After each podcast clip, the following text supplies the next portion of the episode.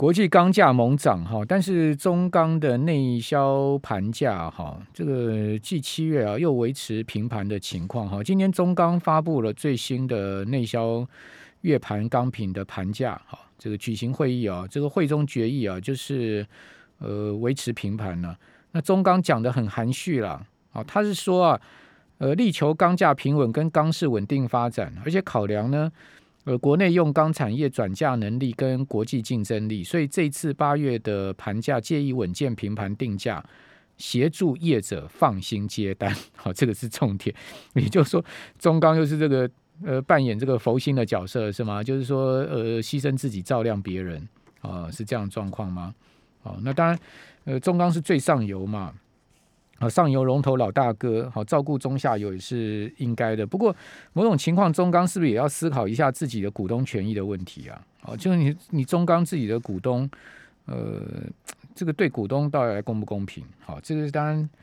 呃，可可被公平的一件事情了哈。好，那我们来看一下法人今天操作的情况哈。投信今天在上市买超第一名是日月光投控，日月光投控今天股价大涨五块半哈。也涨到一百二十块好！另外买新新兴、台坡、华邦电、盛群、启基、华通、台阳、智新跟巨祥，好在上市。呃，外资上市买超第一名是联电哈，五万七千张。另外买友达、群创，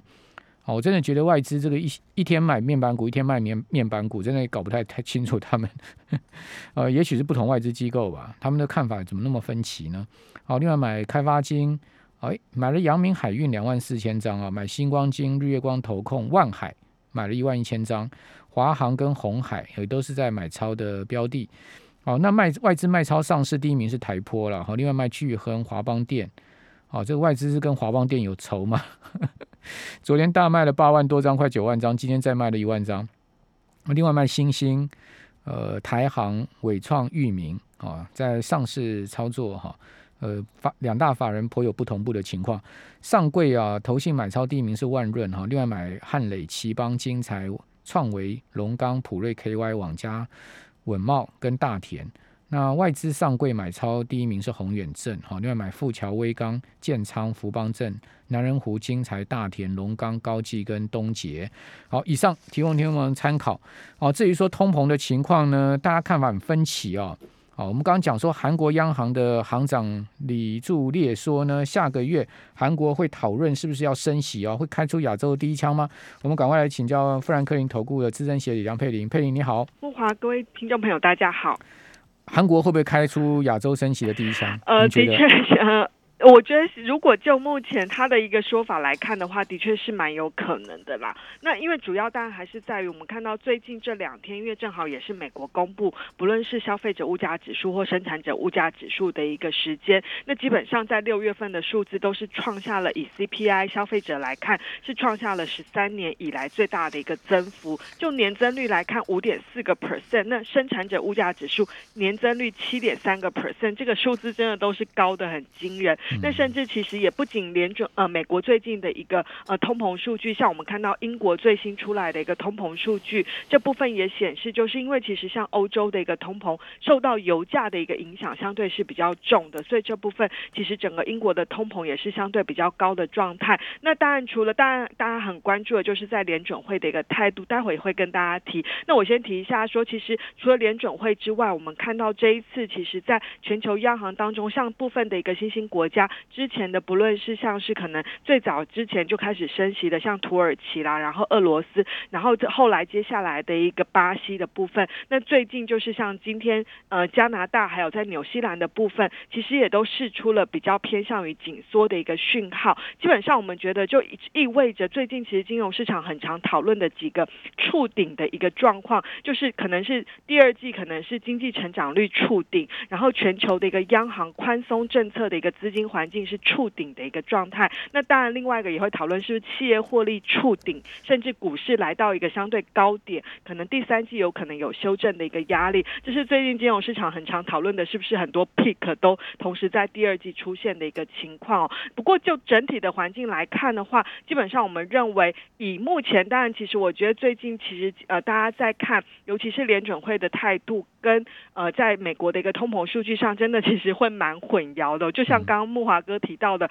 大家对于通膨到底是暂时性。还是说会持续更长一段时间？其实看法非常的一个分歧。老实说，不论是金融市场、就债券市场的反应，或股市的一个反应，也相当的分歧。其实就我们自己的一个集团的一个不同团队的一个经理人看法，老实说也都会有一些差别。不过就整体来看，我们还是比较倾向认为是，就是联准会主席鲍尔目前提到的，因为短线上我们看到，不论是五月或六月，美国的通膨率这么高，很大的因素是来。来自于就像是有部分的一个产品，像是二手车，还有像是半导体短缺的问题，甚至还有部分就是缺工的一个状况。那之前我们有跟大家提到过，美国目前的就业市场的确是还没有恢复到完全非常，就是疫情离疫情前的一个就业状况，其实还少了就是将近六七百万人的一个工作机会。那行联总会现在关心的是这些工作机会是等到整个劳动力的一个供给，就是包括了就是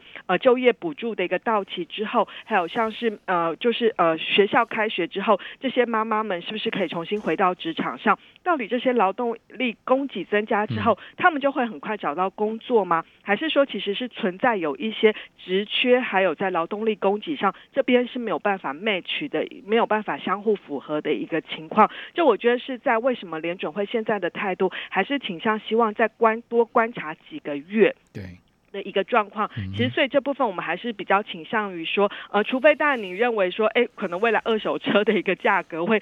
延续短缺很多年，然后价格会持续的高涨，不然的话，我觉得目前的一个通膨应该就是这种五六个 percent 以上的一个通膨率，应该还是比较偏向暂时性的，只是说它未来是不是会很快回到过去几年那种两个 percent 甚至两个 percent 以下的通膨，那倒也。嗯，可能不会，因为毕竟目前是在一个全球可能供应链重新面临到重组的一个环境哦，所以这部分我们觉得可能未来的通膨会从现在的水准下去，可是下滑的一个幅度可能会没有大家想象来的那么的一个深，可能就会未来的通膨可能大家慢慢要习惯的会是在呃可能二点五到三个 percent，甚至在三个 percent 以上的一个通膨率的一个水准，这当中当然就会对金融市场不论是投资面或者是你在资产配置的一个角度上，就要求。去重新思考你的一个投资的一个方向。嗯嗯，好，呃，不过贝莱德的 CEO 是不认同鲍尔的看法，他认为，对他认为通膨呃将上看四趴哈。呃，贝莱德的 CEO 说呢，虽然通膨不会重回一九七零年代的高点哈，但至少会超过两趴，有可能接近三点五趴到四趴。好。这也意味着说，联总会将不得不改变政策哈。那我们也都知道，贝莱德是数一数二大的一个资产管理公司嘛，对，所以他的 CEO 也其实蛮有影响力的哈。哦，那鲍尔呢，也在国会最新的国会的听证会上面哈，这半年一次的这个货币政策的报告上面呢，他也针对通膨说，这个很明白的说了他的看法。他说呢，通膨虽然是明显增加，但未来几个月可能还会偏高。好，但是会逐渐减缓。哦，他强调说，现在目前的物价压力大多来自几个特定产业，比如说刚刚呃佩林讲到二手车啦，哦半导体短缺啦，哦一些以及呃一些原因造成的超高需求。哦，那鲍尔又表示说呢，供应偏低了，哈，这个供应不及，好供应链的问题等等，然后需求高涨，哦带来的完美风暴终将过去，除非大家预测二手车会短缺好几年。哦，不然应该把它视为是一个短暂的现象。好，其实这次二美国二手车的短缺原因也很多了。哦，那其中一个主要原因就是因为去年很多那个租车公司倒掉嘛。嗯，对。好，所以说那个二手车过去美国二手车的市场很大一部分是仰赖这个租车公司供应的，就这些租车公司都倒了，就没有这些二手车的供应，对，供没有供给了嘛。对，因为我其实有在讨想说，如果说你是因为买不到新车，你会因为这样去买二手车吗？嗯，其实我觉得那可能不一定的一个客群或者是产品不一样，可能要分开来讨论。但这就整体来看，的确目前二手车的一个价格高涨是这一两个月，还有另外一个当然就是在于租金啦。它它占它对于那个 CPI 的贡献大大概多少？大概有十。呃，我印象中大，我现在手上没有确确切的数据，可我印象中大概应该有，呃，大概不到，这比较偏向于个位数的一个数的一个比例啦。对，但那它涨很多，我知道它涨好像二十几个 per 二十七个 percent，、对，所以是因为它的增幅非常的一个大。嗯那另外一块其实占 CPI 比重比较高的是来自于就是约当租金的概念，它包括了像是酒店的住宿啦，或者是说他们去调查说，哎，你可能如果你是你是房东的话，你可能希望你的房屋租多少钱？那我们知道，其实目前美国的房市价格其实是非常的一个火热，那这当中当然其实也会隐藏着，就是在租金价格上，其实整个它的一个看法会相对比较乐观的一个原因。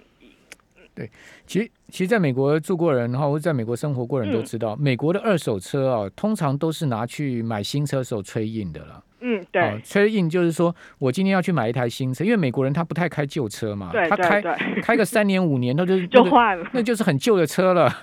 不像我们台湾，你看路上还有跑那个八年、十年的车子，对不对？三年、五年他就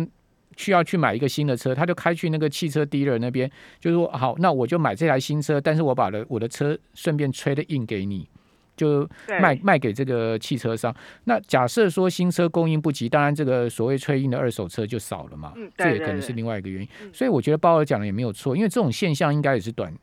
暂时的啦，不会是一个经年累月、长达数年的情况。对，那这当中当然其实我觉得最重要，真的还就像比较偏向就是要看薪资啦。那当然，因为这一次联准会合皮书有特别提到说，他们观察到就是缺工的状况，有一些比较偏低收入的一个产业，像是比较偏向于服务业这部分，他们的一个呃薪资增长的幅度比较大。那就像您刚刚提到的贝莱德，贝莱德我看到他今天的新闻是说，他们全球的就员工的部分都是加薪八 percent。那当然薪资哦，的那贵公司有没有加、没有。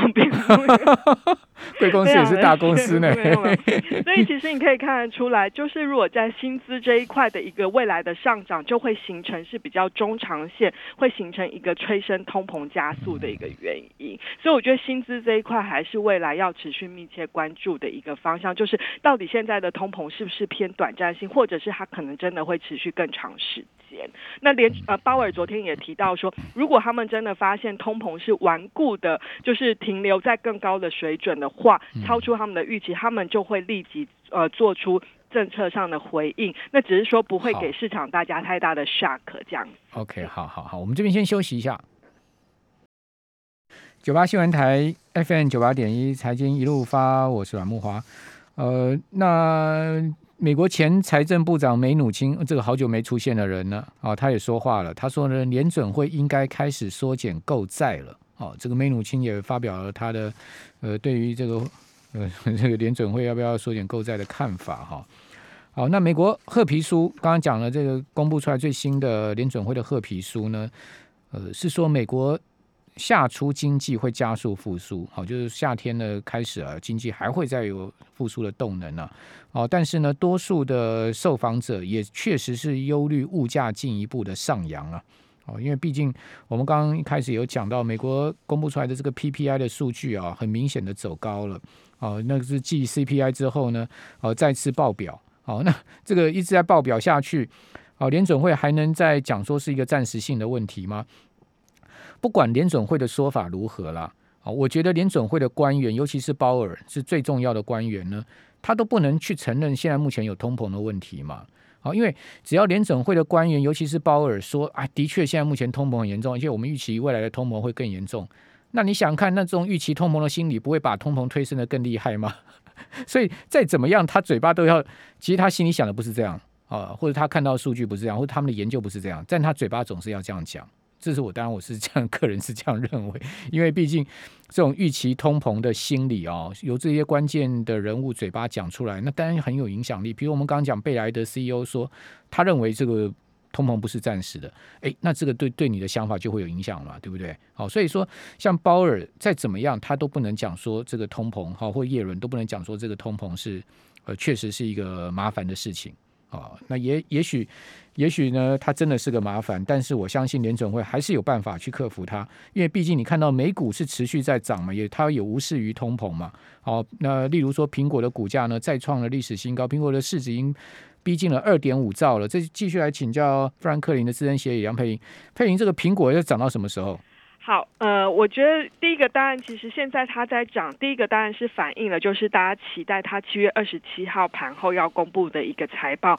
目前预估就是每股获利是一块美金，然后比起去年同期是零点六五，其实是增加蛮多。那这当中当然七月二十六号那个礼拜是密集的，就是在呃，就是。尖牙股会公布财报，包括了那天除了苹果之外，还有 Alphabet 啦、脸书，还有亚马逊都会公布财报。那基本上我们看到，其实呃，当然另外一个苹果涨的原因，就是这一次大家对于这个 iPhone 十三的一个期待，因为听说它这一次要求它的一个供应商把产量大幅的一个增加。那这部分比起就是像是过去几次，可能大家都是只有七千五百万台的数量，其实是增加到了九千万台，所以这部分让大家对于今年的一个下半年就是。苹果这部分的一个需求，基本上其实是抱以比较大的一个乐观。另第三个原因，当然是因为苹果目前的股价，如果就今年来看的话，其实涨幅还是落后于大盘的。所以像是最近，其实摩摩根大通啦，还有很多的券商都一直在调高苹果的目标价，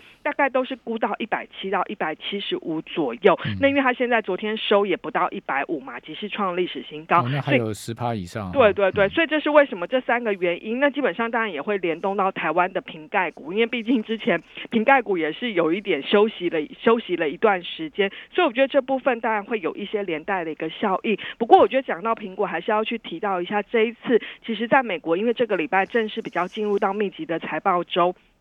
但这个礼拜密集的是比较偏向金融股的部分。金融股虽然这次的获利预估很高，实际交出来成绩也不错，可是实际上你可以看到股价表现上其实算是差强人意。最主要的原因还是像是不同公司有不同的状况。当然像高盛啊或摩根呃摩根大通这部分是受惠在并购活动导致他们的一个投资银行的一个业务大幅的成长。但是其他像是美国银行啊，甚至花旗的部分，其实还在他们的本身的核心业务就是。在贷款业务上，基本上都是呈现一个比较迟滞的一个情况，所以反而其实，在公布财报之后，即便获利优于预期，但是股价反而都是呈现一个下跌的一个情况。其实这也反映的是说，之前我们跟大家提到，这一次的一个第二季美股的一个获利预估会成长六十四个 percent，是非常惊人的一个情况。但是你可以看到，如果就这个礼拜已经公布的十二家财企业，他们的财报都非常的好，但是公布之出来之后，当天股价其实。平均是下跌了零点五六个 percent，